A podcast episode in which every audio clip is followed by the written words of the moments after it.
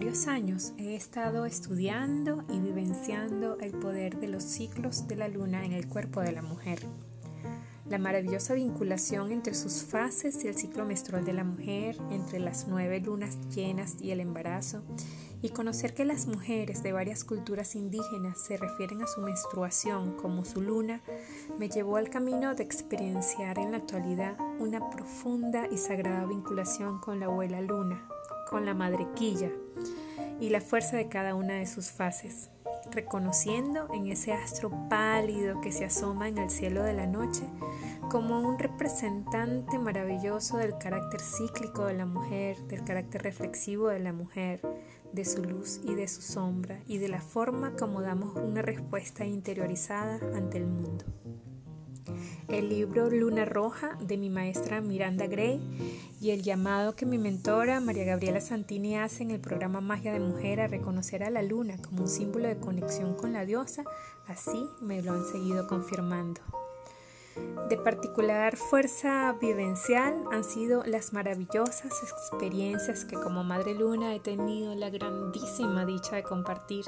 en grupos de mujeres con las que he vivido cinco veces al año las sintonizaciones de la bendición mundial de útero que son realizadas precisamente en días de luna llena. En esos encuentros nuestro cántaro sagrado es bendecido con la conexión con la luz celestial de la abuela luna, abriéndonos con ello un camino sutil para vivir la energía de una fuerza vital que pone luz en donde hay sombra, que nos ayuda a sanar los arquetipos que nos rigen como mujeres, pero principalmente nos vincula a la vivencia de la unicidad y la totalidad propia de lo femenino sagrado,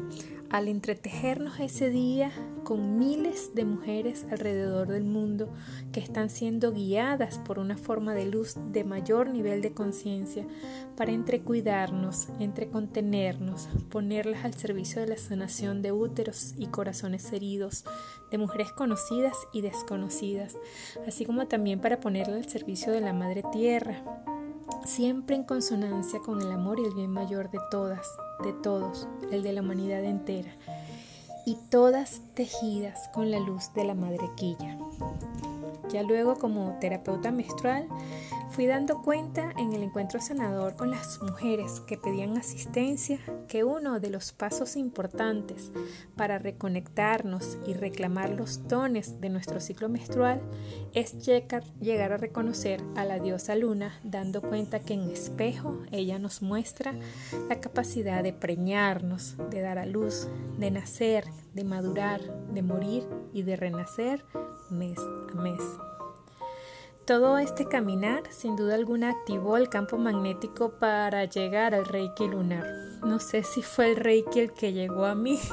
o yo fui la que llegó al Reiki lunar. Y ahora, tras cada invocación de este amoroso Reiki en el que nuestro cuerpo de mujer sirve de vehículo a la energía lunar para ponerla al servicio de nuestra sanación como mujeres, me da la oportunidad de recordar un linaje que tenía olvidado. La luna es mi madre y yo soy su hija. No podía ser de otra forma si la diosa habita en mí. Te narró María